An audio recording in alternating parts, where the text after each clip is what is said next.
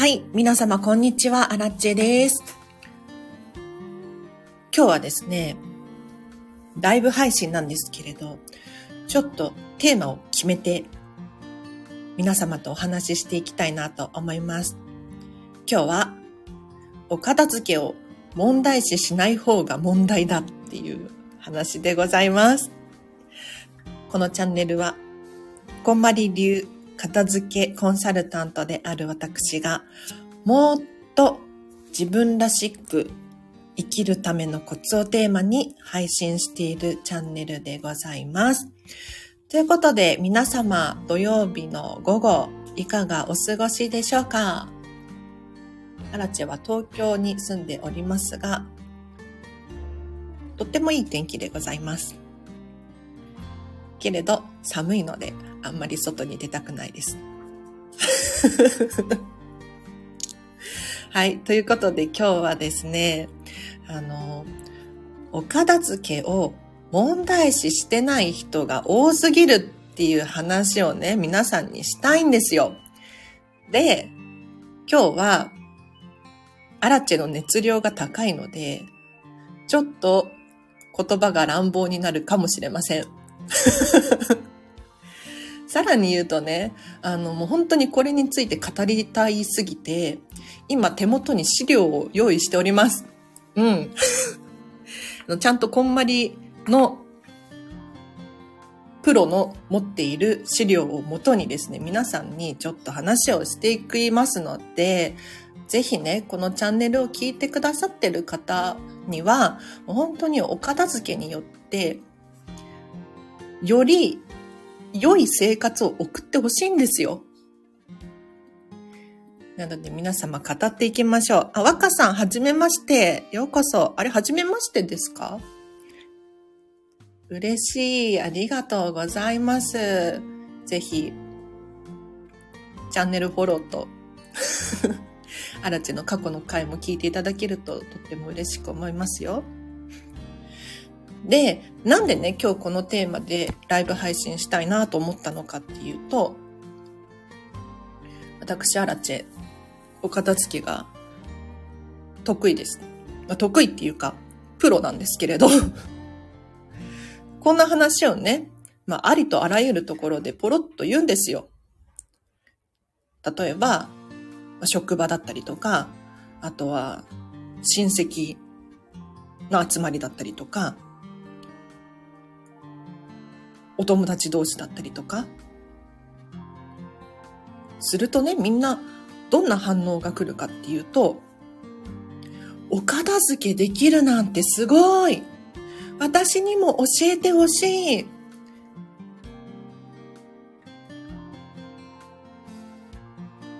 もうね、ほとんど8割9割の人がこんな反応なんですよ。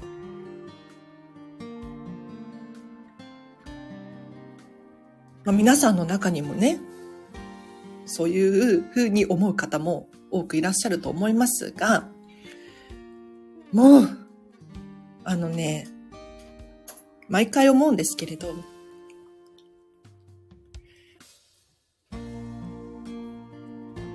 なんでお片付けしないの？お片付けできる人すごいとかって言ってる場合じゃないんですよ、もう本当に。自ら率先してお片付けをしてください。で、お片付けっていうのは、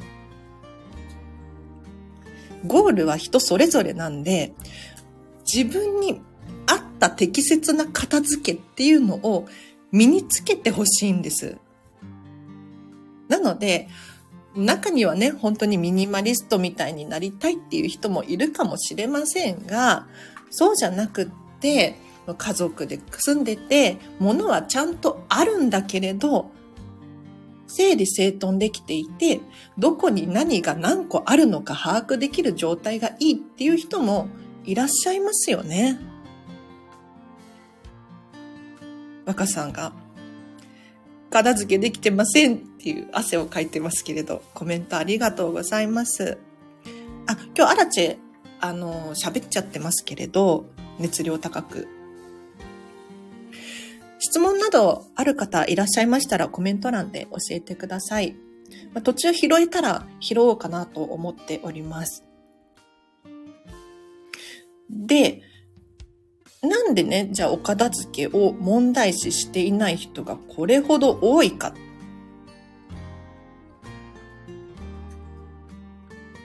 もちろんたくさん理由はあるんですけれど、あらちが感じるのは、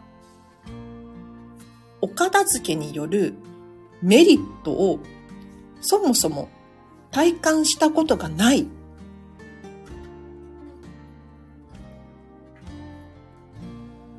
いかがですか？皆様、幼少期、ご両親、お片付け得意でした？身の回りの大人たち、お片付け、好きだよっていう人、少数派だったんじゃないでしょうか。要するに、お片付けが完璧にできている人が少数派なので、お片付けの本来のメリットを知っているっていう人がそもそも少ないんですよ。で、そうこうしているうちに大人になって、お片付けできたらいいな。ついつい後回しにしちゃうんですよね。なので今日はお片付けによるメリット、皆様にお伝えしていこうと思いますが、そもそもね、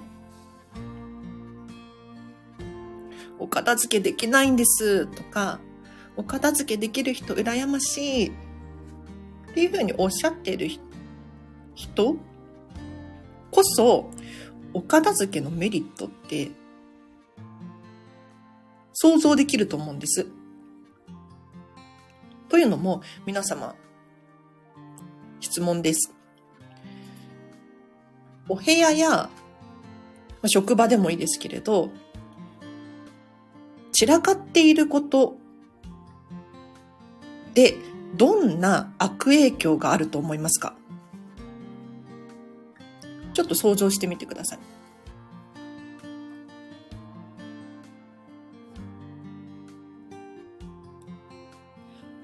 みやさん、こんにちは。ようこそ。今日は、お片付け、問題視してない人、多いよねっていう話をしておりますけれど、皆さんに今、散らかっていることで、どんな悪影響があるのかなっていうのをちょっと考えていただいております。悪影響しかないと思いますって若さんありがとうございます。具体的にどんな悪影響があると思います？例えば、そうですよね、みやさん。探し物が見つからない。うん。あ、埃がたまる。いいですね。探し物がね、っていう話はよく聞くんですけれど、見つからなくって、イライラしますよね。これは、精神状態的にも良くない。うん。あと、若さんが、掃除がやりにくいっていうことなんですけれど、本当にその通りで、掃除をしようにも、物をどかしてからじゃないと、お掃除ができない。ということは、非常に効率が悪いですね。うん。で、私たち、こんまりの調査結果によるとですね、例えば、お片付けができていないことによって、意欲が下がるよとか、幸福度が減るようだったりとか、もう全然ありがとうございます。みやさんが潜らせて聞かせていただきますということで、耳だけ聞いてくださってるの方も何人もいらっしゃいます。ありがとうございます。時間の無駄。そうですね。うん。生産性が下がって、心の健康にも良くないっていう研究データが出ております。はい。調査結果が出ております。ということはですよ、皆様。はい。お片付けが終わることによるメリット。もうお分かりですね。今、想像していただいた悪影響。これを全部ひっくり返してみてください。探し物。もうね、あらちここ数年探し物してないですよ。うん。たまにね、靴下が片っぽしかないとかってあるんだけれど、なんか洗濯機の中、ゴソゴソしたら出てくるし、かつてのような探し物でイライラをするなんていうことはないんですよ。他にも、埃が溜まる、掃除がしにくいっていうことですけれど、床にね、何も置いてなければ、お掃除ロボット、ピッてするだけで、お掃除してくれます。別にお掃除ロボットじゃなくてもいい。クイックルワイパーみたいなので、ちょっと、すすっと、簡単にお掃除ができてしまうんですよ。簡単にお掃除ができると、お掃除も楽しくなってきたりするんですよね。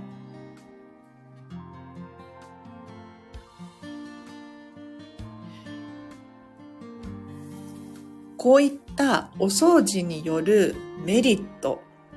これね、連鎖反応的にっていうのかな。いい影響がどんどんつながってくるんですよ。例えば、若さんが時間の無駄って言ってますけれど、お片付けが終わると、時間が増えます。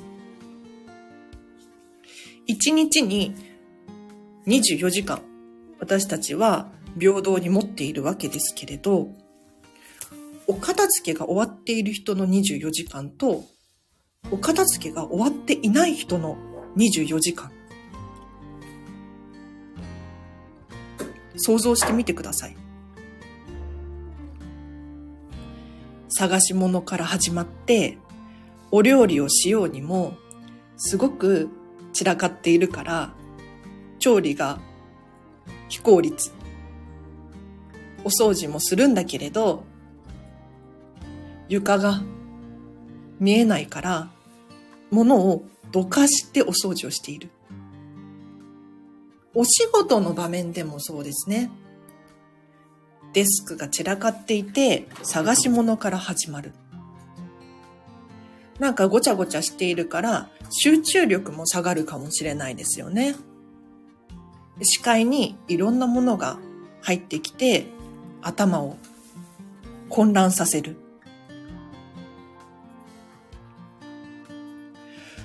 これはね、お片付けによるデメリット多いです。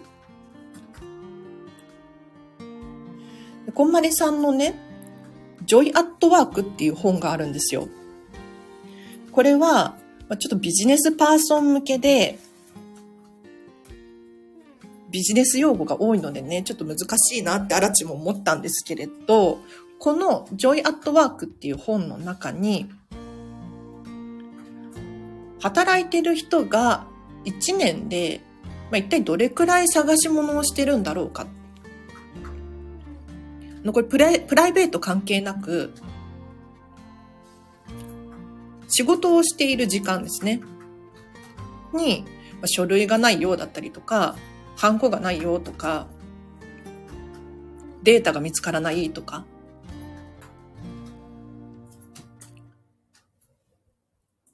これ結論を言うとですね、1年間で約1週間、丸々探し物をしちゃってるよっていうデータが出ております。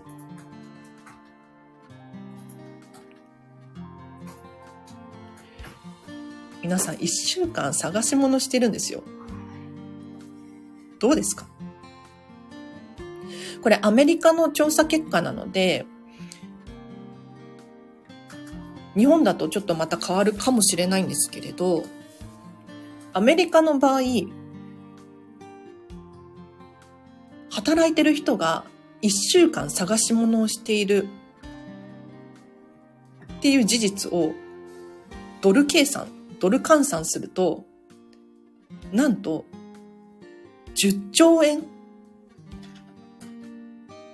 10兆円分生産性が下がってるっていう状態になってるんですって。私は一週間で探せないかもって泣いていらっしゃいますけれど、若様。はい。そうなんですよね。結構私たち探し物に時間を使ってるんですよ。で、時間を使ってるっていうことは、時間イコール、なんでしょう。時間イコール、ご存知の方多いですけれど、人生ですね。はい。私たちは人生、要するに時間ですね。何にどのくらい時間を使ってるか。それがそのまま皆様の人生に直結するわけですよ。ということは、もういよいよお片付けしたくなってきませんか？で、もう本当にお片付けを問題視してない人が多すぎて、なんだろう。みんなね、簡単に私お片付けできないんですとか、お片付けできる人羨ましいですって言うけれど、そんなね、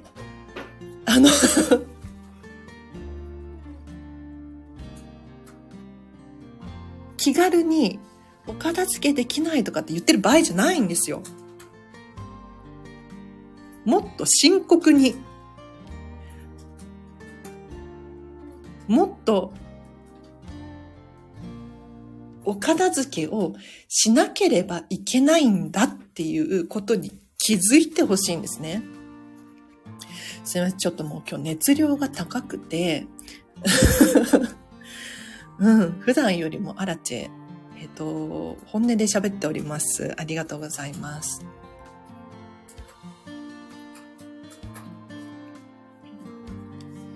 で、お片付けしなきゃいけない。うん。だけれど、やっぱりお片付けによるメリットを知らないから、お片付けついつい後回しになってしまうんですよね。じゃあ、どうやったら、このお片付けに対する熱量を高くすることができるか、モチベーションを上げることができるかっていうと、これは私たちがおすすめしている方法が一つあるので紹介させていただくと、片付けが終わったら何をしたいか、これを考えるっていうことですね。というのも、お片付けはあくまで家庭なんですよ。皆様がどんな人生を送るのか、お片付けが終わったことによっていよいよ自分らしくのびのびと生活することができるわけです。なので、まずやってほしいことが、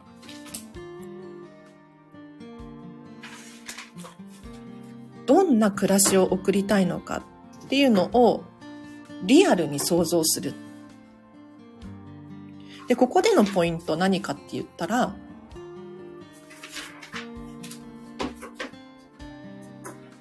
すべての制限を取っ払うっていうことです。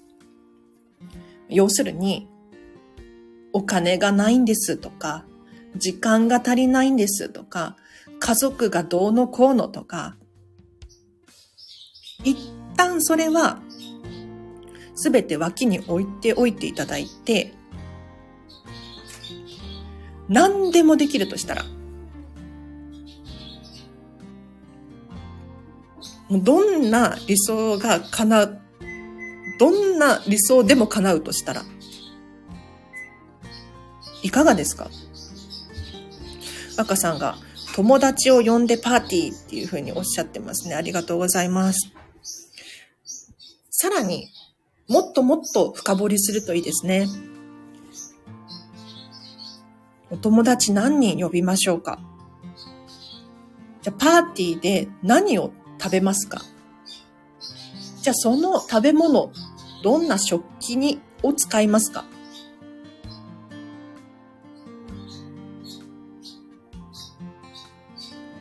より深く考えられると、お片付けがはかどります。お片付けがはかどるっていうか、これが軸になるんですよ。例えば、嵐の場合は、理想の暮らし。ディズニーシーに住めたら一番いいんですけれど、ディズニーシーに住むって一体どういうことかっていうと、ちょっとヨーロッパ風のアンティーク感がある広々とした空間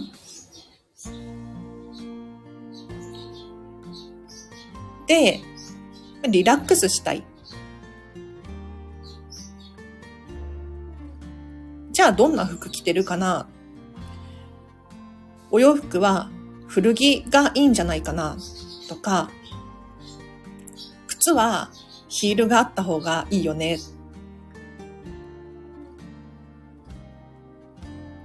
カーテンは何色だろう。どんな食器を並べたらヨーロッパのアンティーク風なお家に似合うかなっていうのをどんどん想像するんですよ。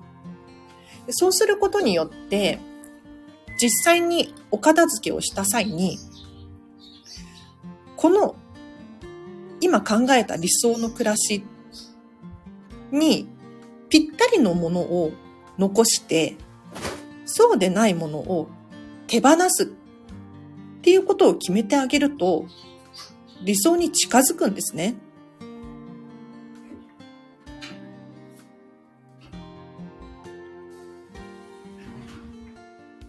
なんとなく想像できますよね。なので、お片付けもはかどっちゃうんですよ。で、手放すかな、残すかなって迷う瞬間があると思います。私たちはグレーゾーンとかって呼んでますけれど、このグレーゾーンのものが見つかったら、もう一回理想の暮らしを思い出してもらう。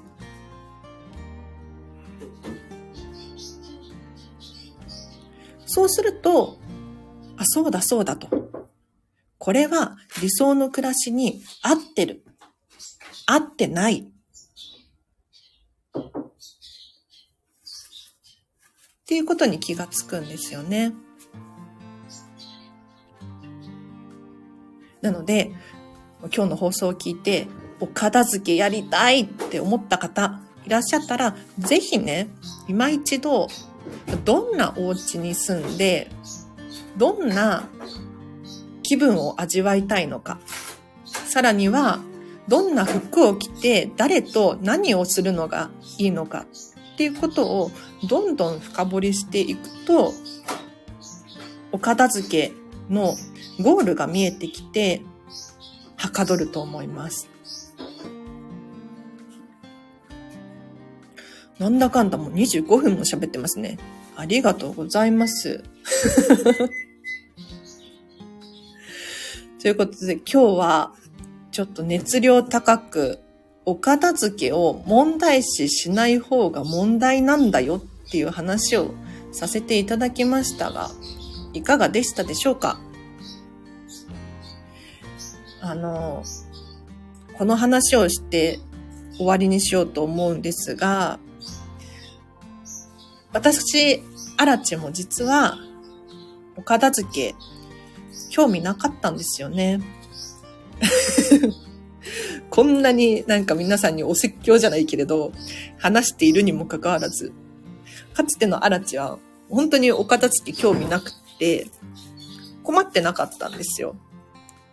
というのも、当時シェアハウスに住んでいて、共有エリア、キッチンとかお風呂場とかリビングとか、もうお掃除してくれる人がいたので、いつも整ってたんですよね。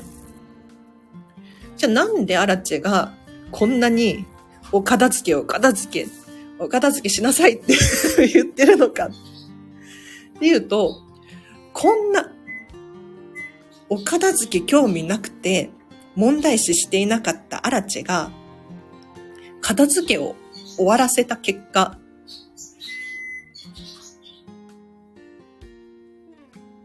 より自分らしさが見つかって毎日が楽しくなってきたんですよね。そうすると時間が増えたりとか、人間関係変わったりとか、どこに行くのかっていうことも変わってきて、本当に人生が変わるっていう体験をしたんです。なので、かつてね、アラチェ結構黒のお洋服多かったんですけれど、今黒い服持ってないですよ。靴下くらいかな。下着、靴下、下着くらい黒は持ってるけれど、今ね、花柄とか、なんかすごい明るい色しか持ってない。これくらい大きく変わるんですね。うん。で、自分に自信が持てるようになってくる。で、自分が決めたことに対して自信が持てるようになってくる。そうすると楽しいですよね。なので、ちょっとぜひ騙されたと思って、片付けを終わらせてみてください。ということで今日は数名の方が聞いてくださって、コメントもしてくださって嬉しかったです。ありがとうございます。アーカイブ残しますので、ぜひね、お片付けの熱量が下がってきたなって思ったら、また聞いていただけるといいかなと思います。では、今日は以上です。